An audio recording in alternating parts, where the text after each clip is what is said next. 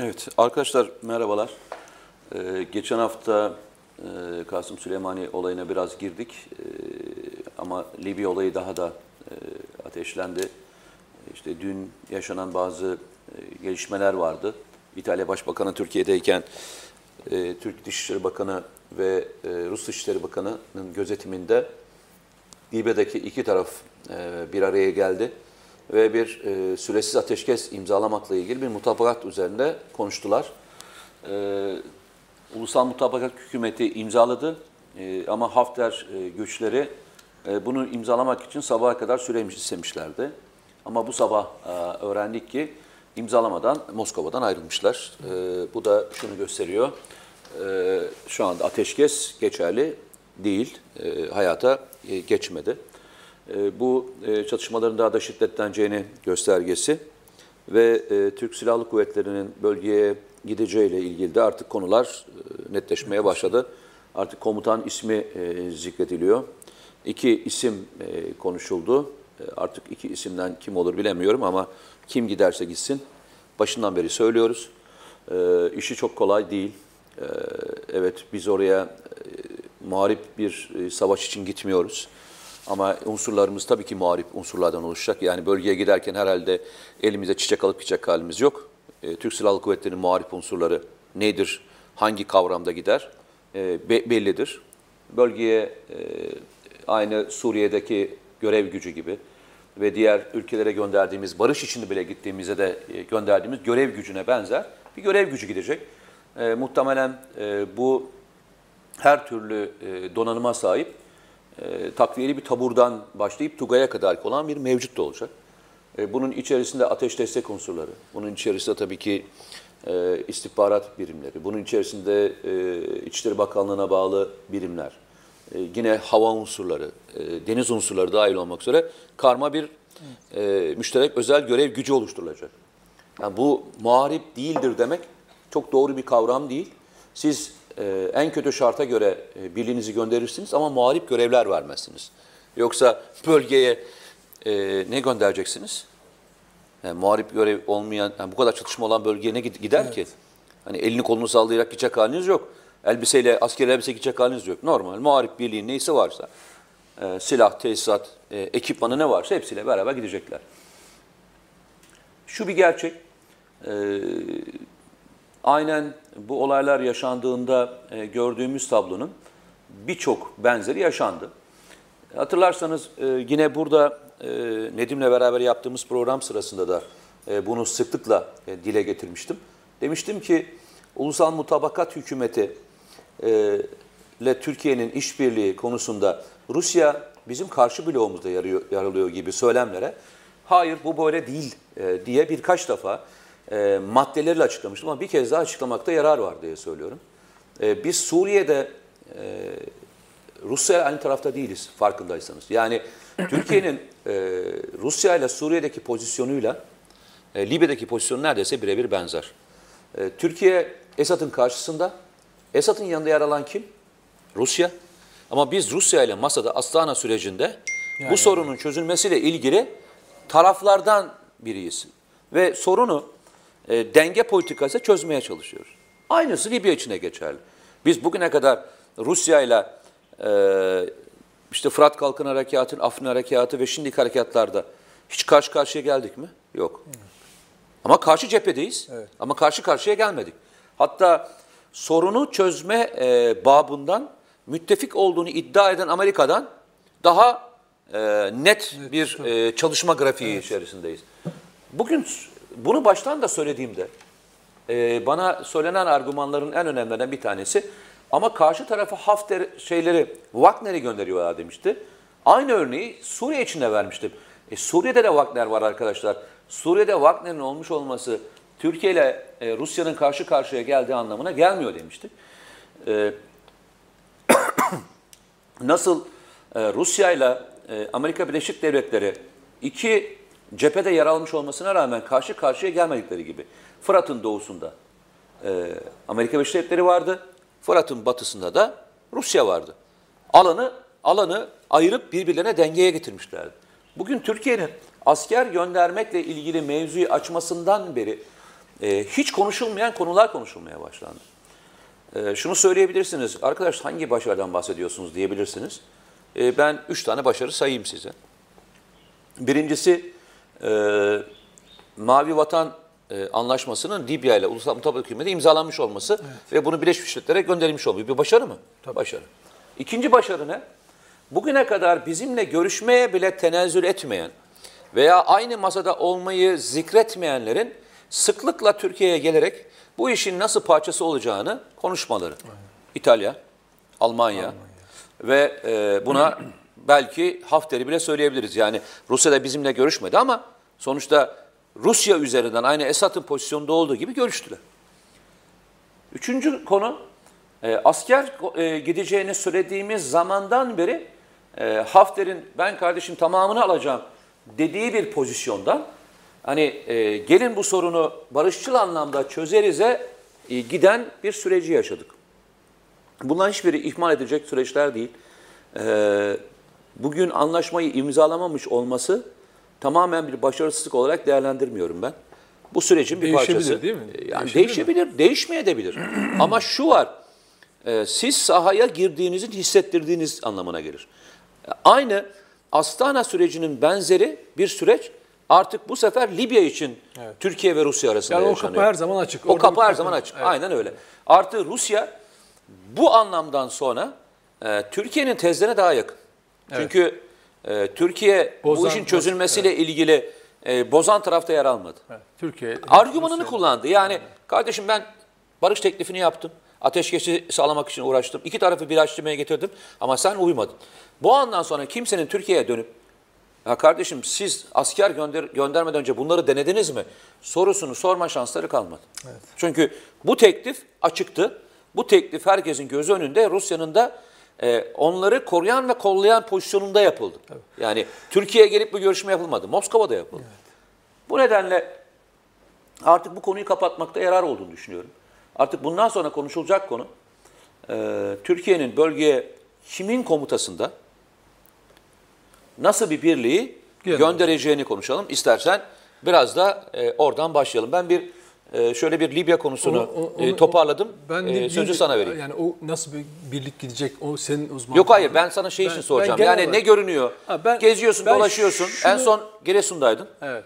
Sonra e, Kars'a geçtin. Bize e, Giresun ve Kars'tan nasıl gözüküyor bu Libya mevzusu bir anlatsana. Şimdi e, bölgenin niteliğine göre insanların e, bu konulara bakışı çok değişiyor.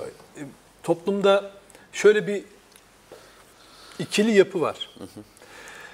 Bir grup AKP ne yaparsa kötüdür Tamam. diyor. Bunlar C, e, muhalif kesim. Yani Tamam.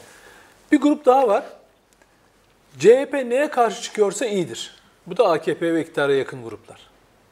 Yani CHP neye karşı çıkıyorsa iyidir. Mesela Kanal İstanbul'a karşı çıkıyor ya. Evet. Mesela bu iyidir diyor adam. Tamam. Başka bir şey bilmesine gerek yok. Yani Tamam. temel mottolar bir grup var. AKP isterse Ağzına kuş tutsun. hazıyla kuş tutsun. Kötüdür diyor. tamam. Diye tekrar ediyorum. Bir, bir grup da var ki CHP neye karşı çıksa Ben iyidir onu, ben diyor. onu değiştirdim. Ee, ağzıyla kuş tutmayı başarabilirsin. ee, kulağıyla tuş, e, kuş tutsa da e, olmayacak. Evet. Ben şu ağız çünkü bir şeyi başarabilmek Evet. için yeterli yeri var yani. Şimdi bir- bir- bu konulara da bakarken tabii insanlardan bütün bilgilere sahip olarak bir analiz yapmasını falan beklemiyorsun. Ama televizyonlarda siyasetçilerin ezberlerinin bir tekrara dönüştüğünü halkın arasında görüyorsun. Dolayısıyla bu çok mutedil bir durum. Şey ola- e, burada Türkiye açısından yani burada hani ben dış gözlemci olarak anladığımız bir konu benim anladığım konular değil ama iç siyasi tartışmalarda e, yansıyan kısmı beni ilgilendiriyor. O da ne? Mesela geçen hafta yine bir televizyon programında beraberdik seninle de. Naim Hoca vardı, Naim Babiroğlu. İşte diplomasi de- denenmeli diyordu hatırlıyorsan. Ee, önemliydi. Hep de destek, evet öyle olmalı dedik. İşte muhalefet dedi ki diplomasiyi Türkiye asker göndermesin dedi. Hatta muhalefet partileri buna red şeyi verdiler. Tezkere red oyu verdiler değil mi? Diplomasi denensin falan. Şimdi tezkere çıktı gitti. Durum aslında bize uluslararası politik değerlendirme yapanlar açısından da bir ders niteliğinde. Yani nedir o ders? Sen diplomasi kartını oynaman için sağlam bir askeri pozisyonun olacak. Yani yalnızca askeri pozisyon değil, aynı zamanda ekonomik gücün Ekonomi- de olabilir. Bu ayrı ha, her o şey ben bu ya olay ama söylüyorum. diplomasi tek başına yeterli değil. De, Onu, söylüyorum. hayata Bu- geçirecek bir tabii, kanala ihtiyaç Olayı var. sadece işte iki tane büyükelçi elinde çantayla oraya gitsin. Kim onu neyle kabul edecek? Niye muhatap alsın? Ama siz tezkere çıkardınız. Rusya ile de o konuda antat kaldınız ve bir deklarasyon yayınladığınız zaman karşı taraftan bir cevap alabiliyorsunuz. Demek ki neymiş? Bir sert güç, bir yumuşak güç. Yani yumuşak güç diplomasi. Demek ki Türkiye burada aslında bizi hiçbir analizcinin belki de üzerine duramadığı, durmadığı bir şeyi bize hatırlattı bu durum. Dedi ki yani bu mevcut fotoğraf kardeşim diplomasi kartını oynayacaksan senin bir de e, sert gücü yani askeri veya diğer e, unsurları da Bunu gambot diyorlar. tabii yani, gambot diplomasisi. Evet bunu bunu görmesi lazım karşı Ama onu tarafın. hep söylüyoruz biz. Ben hep söylüyorum. Yok yok tamam bunu şunu söylemeye çalışıyorum. Bu olay nezdinde hani olaya şöyle baktırıldı insanlar. Ben toplumdan bahsediyorum. Ee, diyor ki toplum ne, ne konuşuldu? Arap çöllerinde ka- Türk kanı dökülecek. İşte orada ne işimiz var? Oradan insanlar buraya gelecek. Bak olayın bir de gerçekçi bir durumu var. O da e, yumuşak güçte sert gücü çok dengeli kullanmanın e, bir ilginç modeli burada ortaya çıktı. Bundan sonra biz eğer başka krizler, başka olaylar ya da bu olaya benzer bu olayın içinde yeni bir e, açıdan bakmak gerektiğinde bu unsurları değerlendirerek yorum yapmak gerekiyormuş. Bu anlamda da deminden söylediğin gibi Türkiye bu saatten sonra kendi çıkarlarını korumak adına alacağı herhangi bir kararda şu eleştiriden biraz muaf kalabilecek. Nedir o? Yani diplomasiyi denemedi. Türkiye diplomasiyi denemeliydi. Türkiye diplomasi ile bu işi çözmeliydi. Biz buna karşıydık. Argümanı biraz zayıflamış oluyor. Niye? Çünkü Türkiye bunu Rusya ile beraber denedi. Ama ben şunu da inanıyorum. Yani her opsiyona açık olmak gerektiğini düşünüyorum bu dakikada. Hafter e, e, tarafı neden dağıttı masayı ya da kalktı masadan e, döndü ülkesine? Bu bir çatışmaya dönüşür mü e, diye Zaten düşündüğün zaman çatışma Ha, var. yani çatışma açık bir çatışma dönüşür mü? Belli ki e, Hafter'in de arkasında olan belli güçler var. Bu anlaşmanın olmasını olmamasını kimler istemiyorsa onlar devreye girmişlerdir muhtemelen. Ama bu sürdürülebilir mi? Belki bir miktar ama uzun vadeli olmaz.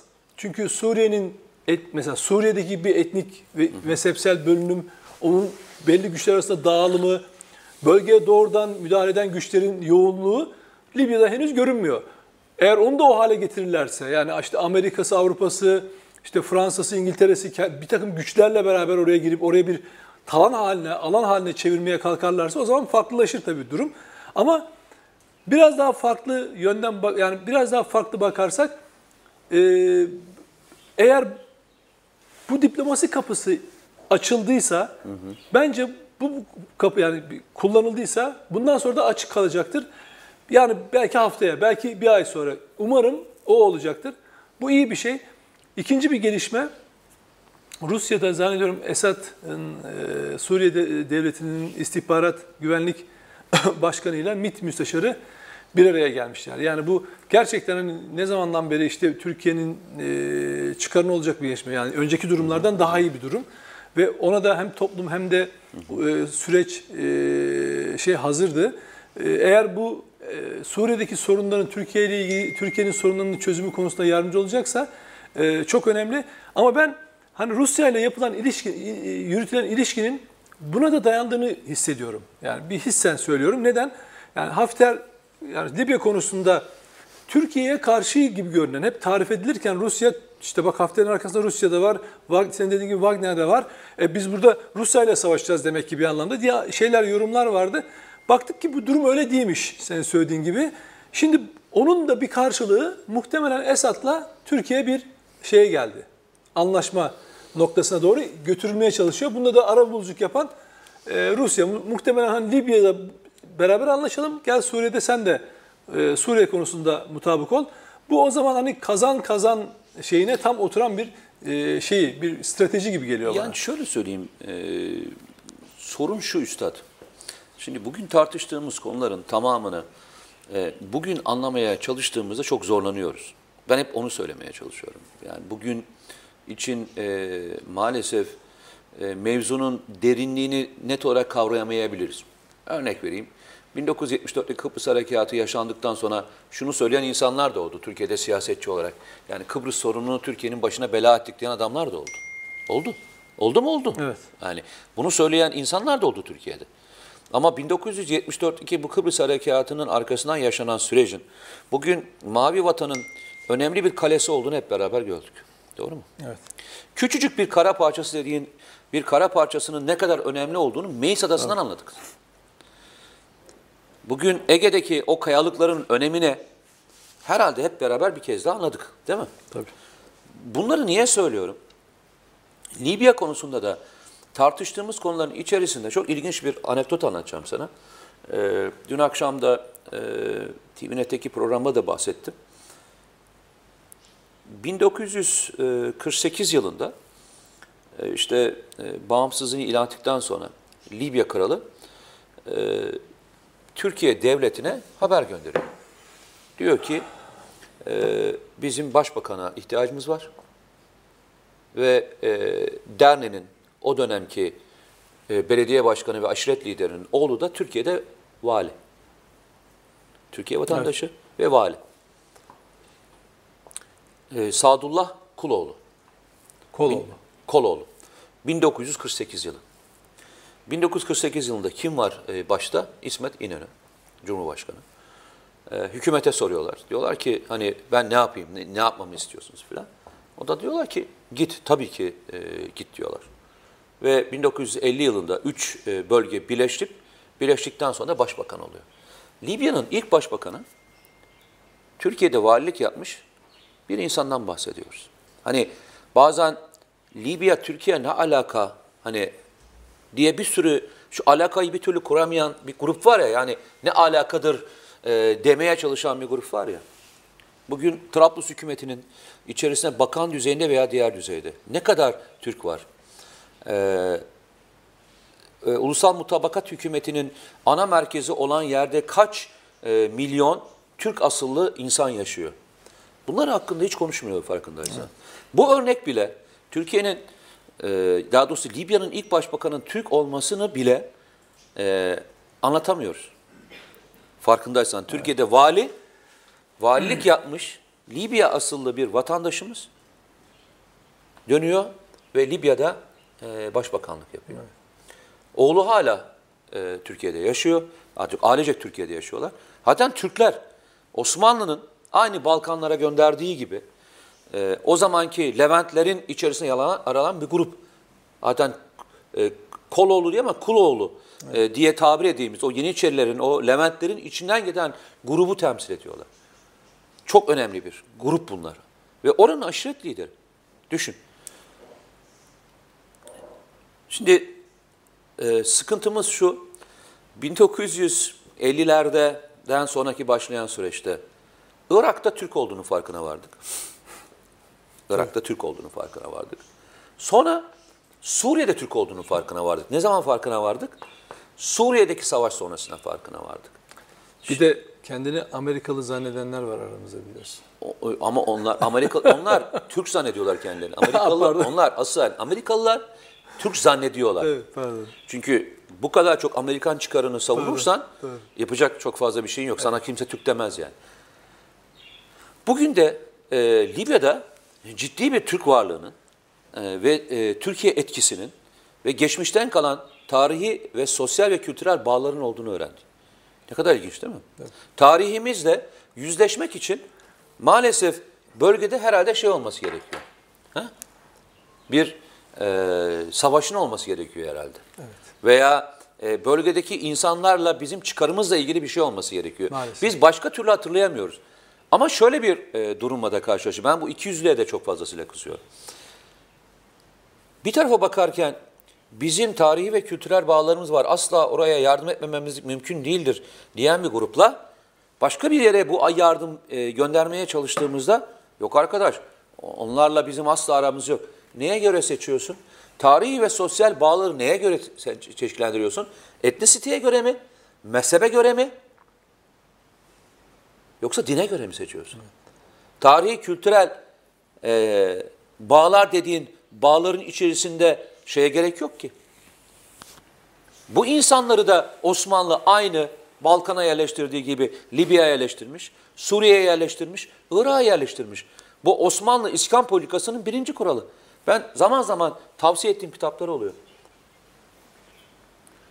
E, Türk Tarih Kurumu'nun e, Osmanlı İskan Politikası diye çok güzel bir kitabı vardır. Lütfen alın okuyun. Osmanlı nerelere kimleri göndermiş, hangi aşiretleri göndermiş, bu aşiretler hangi zamanda gitmiş, nasıl yerleşmişler, yerleştirilme sebepleri nedir diye ayrıntılı bir çalışmadır. Çok da hoşuma gider. Bir coğrafyayı okumak istiyorsam, bir coğrafya ile ilgili bilgi sahibi olmak istiyorsam ki bu coğrafya eski bir Osmanlı coğrafyasıysa bu dokümanlar üzerinden o coğrafyayı tanıma imkanına da kavuşuyor. Bunları anlattığımız mevzu şu. Tarihi tekrar an, insanlara anlatmak zorunda kalıyoruz. Yani Libya'da ne işimizin tarihi, kültürel, sosyal boyutunu anlatamadığımız gibi neden güvenlik boyutunu anlatamadık? Doğu Akdeniz boyutunu evet. anlatamadık. Çünkü geç... senin anlattığın üzere e, AK Parti imzalamışsa kötüdür. CHP zaten karşı çıkıyorsa iyidir. iyidir. Yani bunun ortasını bulamadığımız müddetçe maalesef siyaseten de dış politika anlamında da zorlanacağız. Çünkü şöyle bir noktaya gidiyorlar. Rakiplerin senin Türkiye'deki bu anlayışı kullanıyor. Yani adam diyor ki bir Amerikalı olsam şunu söylerim ben. Ya ben bunu devirdiğimde gelecek adam zaten farklı bir argüman kullanıyor. Ben o argüman benim işime yarıyor diye ben kapıyı açarım.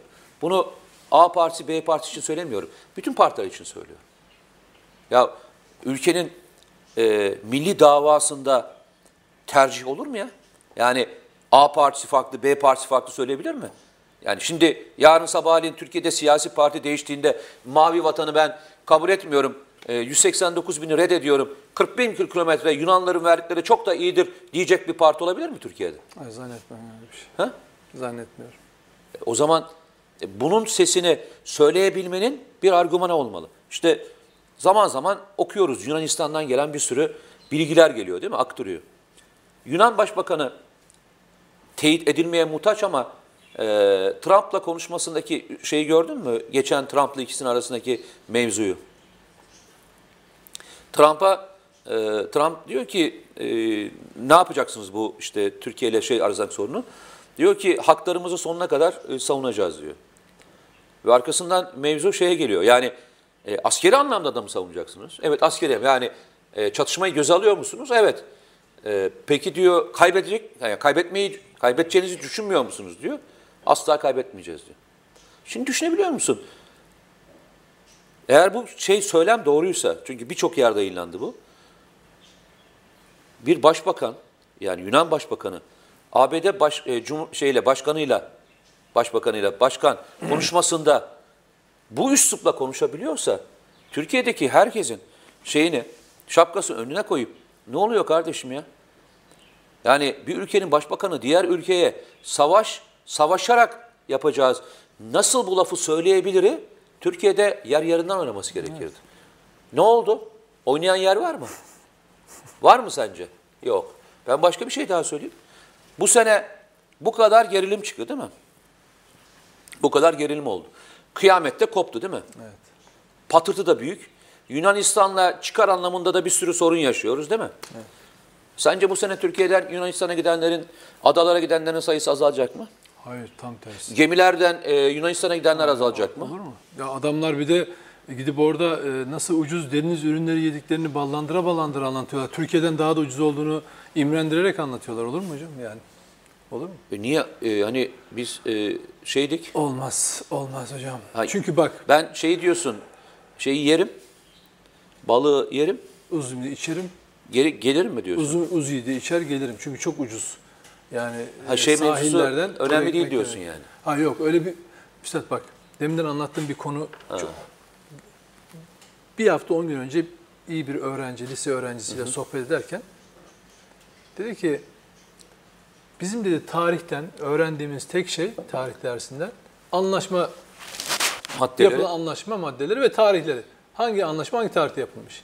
Şimdi deminden Libya'nın ne olduğunu şu kadarcık bir bölüm, bir yarım sayfalık bir bölümde Libya'da, Irak'ta, efendim e, Türkiye Cumhuriyetleri olan bölgede, Batı'da biz sadece bir batıya ve onun tırnak içindeki değerlerine yani biz mesela İngiliz e, ilk anayasası e, diye tarif edilen e, anlaşmayı biliriz, Magna Magna Carta'yı. Carta'yı biliriz ama işte Karlofça'yı bilmeyiz ya da Libya'da ne olduğunu bilmeyiz. Libya'yı deminden anlattığın İnönü dönemini anlatmaya kalksan ya yoktur böyle bir şey. Olsa bizim ben bir yerden duyardım falan der insanlar herhalde. Ama bunlar hepsi vaka. Şimdi Büyük vaka ya, Tabii küçük büyük- vaka tabii falan tabii. değil yani. yani. Bu kadar tarihsel geçmişi olsa bir başka ülkenin Libya üzerinde gelip oraya çöker. Yani buranın ilk başbakanı bizden de bilmem neydi. Ya Biz burası- Fransızlar, Ha, e, hala Suriye'de tabii, hak iddia ediyorlar ya. Yani do- iki yüz, yüz, yüz, yüz yıldan fazla bir zaman geçmiş. Sen 40-50 yıl şeyine kadar gidemiyorsun bile. E, e, zaten hak iddia etsin diye değil. Bir beraber yaşama kültürü açısından, güvenlik açısından ne anlama geldiğini e, tarif etmek açısından. Şimdi siz eğitim sisteminizde bunları vermezseniz inanın ki bunların hiçbirini duymamış kulaklar. Adam o yüzden Libya'nın nerede olduğunu bilmeyen insanlar vardır. Yani şeyin Bağdat'ın yerini gösteremez haritada. Ya şu anda iddia ediyorum görem gösteremeyecek insanlar vardır. Adam yani şeyin mesela Rakka nedir falan dediği zaman başka bir şey gelir yani aklına anlatabiliyor muyum? Bilmiyor. Çünkü harita üzerinde coğrafya dersi öyle verilmiyor. Yerin katmanları, havadaki atmosfer, stratosfer, ondan sonra ne bileyim ben coğrafi bölgeler, güney, kuzey, doğu, batı. Arkadaş yani coğrafya dediğin zaman bunun bir siyasi coğrafya bölümünü anlatın. Yani bir öyle bir yönelelim. Nasıl gidiyoruz? İnsanlar ş- ş- do- e, 90'lı yıllarda ne şokunu yaşadı? Aa dünyada bir takım insanlar da Türkçe konuşuyormuş. Ondan önce çok ilgililer. e, Türkçü kesim, milliyetçi kesim biliyor. Du, e, şey açılınca, e, duvar yıkılınca Orta Asya'da 20'den fazla ülke Türkçe konuşuyormuş. Öz, kök dilleri aynıymış. Aa falan filan. Yani insanlar ya arkadaş bu bir tarih bilinci olarak bize öğretilmemez, öğretilemez miydi ya? Ee, Öğre- öğretilmedi arkadaş. Atatürk'ün direktiflerini konuşuyoruz değil mi? O yüzden bile, hala biz niye tarih kitaplarına meraklıyız? Niye mesela bazı kitap evleri Türk tarihiyle ilgili kitaplar, niye insanlar böyle susuz kalmış gibi alıyorlar kitapları ve merakla okuyorlar gençler? Çünkü kökünü arıyor insanlar ya. Yani bu coğrafyaya gelmeden önce de bin yıl önce de sen Orta Asya'da onu orada tekrar ele almak için değil. İnsan manevi olarak o kökünü görüyor. Bir yere aidiyet hissini, tarihi öncesine kadar gidiyorsun be kardeşim.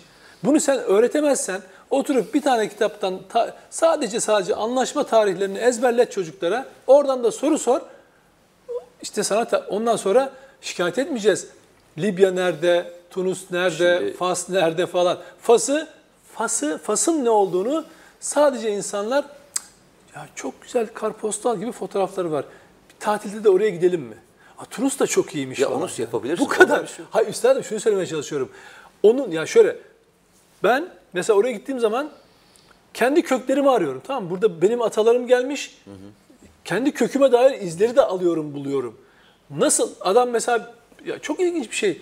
İşte Kars dedin ya gidiyorsun orada. Orada bir sürü 21 tane medeniyet gelmiş geçmiş. Gitti mi bu arada gördün mü? İlk Tabii yapılan gördüm tabii canım. dediğim gibi değil Tabii, mi? tabii tabii. Yani çok önemli bir... Ve oraya yapılış şeklinin hikayesini dinledin tabii, mi? Tabii 1064 yani o bölgenin özelliğini 1071'den önce 1064'te Fa- e, Malazgirt'ten şey önce Alparslan'ın orayı geçişe koyuyor. Geçiş Tabii. orası orada köprü var. Köprünün üstüne koyuyor Evet. camiyi.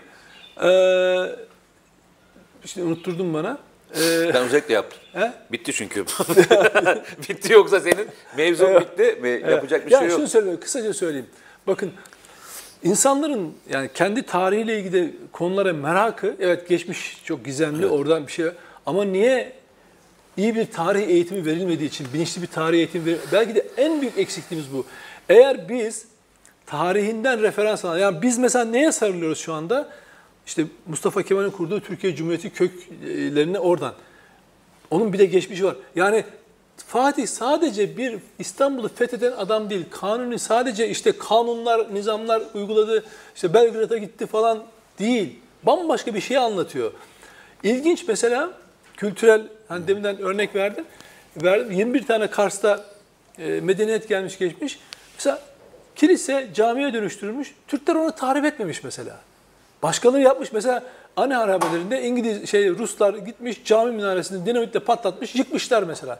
Ama Türkler hiç Hristiyanlardan kalan ve ondan önceki medeniyetlerden kalan hiçbir şeyi yani şey olarak bu politik olarak yıkmamışlar, devirmemişler. Hatta caminin içinde hala haçlar duruyor mesela.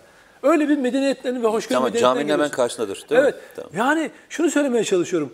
Tarih bu yönleriyle öyle bir anlattığın zaman var ya hiç kimse bu ülkenin insanı yıkamaz. Ama nasıl oluyorsa yani bak matematiğe, fiziğe bilmem neye kadar önem verdiğimiz Ben kadar şimdi Veys Ateş'i anladım biliyor musun? e, tarih, tarih, Reklama gitmek zorundayım. tarih, tarih konusuna önem vermedi mi bir ülkeyi kolay yıkarsın. O yüzden tarihe çok önem vermek gerekiyor. Ee, Atatürk'ün e, 1930'lardaki sözüyle e, bitirelim. Tam e, metni ezbere birebir söyleyemeyeceğim ama e, 1930'lu yıllarda e, Türkiye Cumhuriyetler diye tabir ettiğimiz bugün o, dönem, o dönemin e, Rusya'nın kontrolünde olan e,